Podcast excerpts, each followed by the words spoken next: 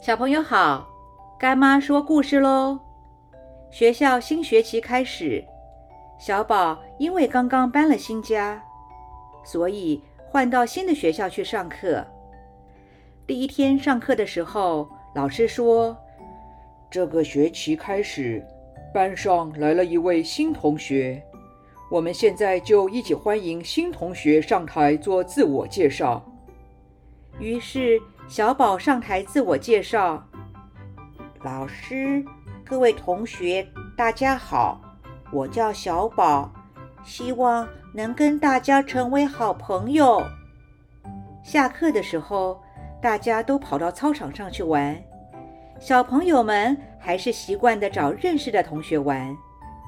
第二天上课的时候也是一样。小宝呢，总是一个人。看着其他的同学打球。第三天上课前，小宝看见水龙头的水没有关好，于是就去把水龙头关紧。这个时候刚好音乐老师经过，于是微笑的点头，看着小宝表示赞许。接着，这堂课是音乐课，坐在小宝旁边的是大熊。他忘了带课本，于是小宝就主动的把课本放到中间，让大熊也能看得到。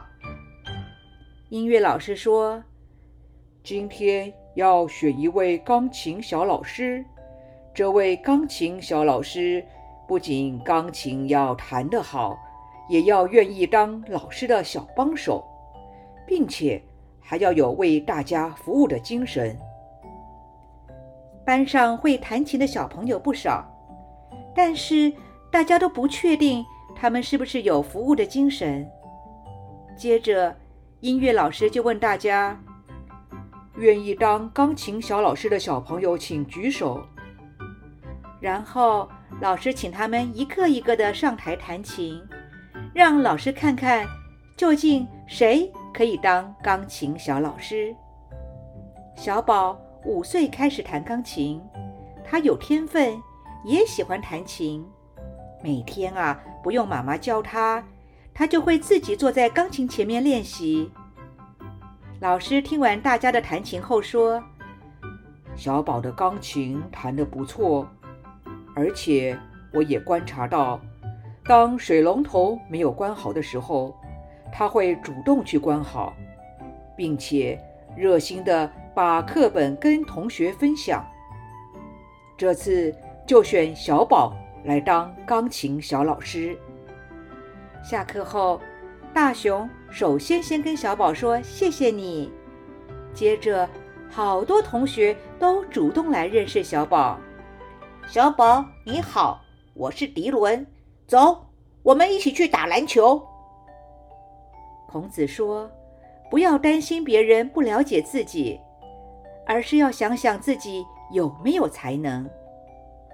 小宝除了钢琴弹得好之外，还会主动的去关好水龙头，也会主动的拿书本跟大熊一起分享。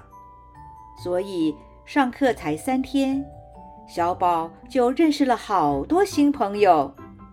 虽然小宝还记不住班上每一个人的名字，可是大家都认识小宝了。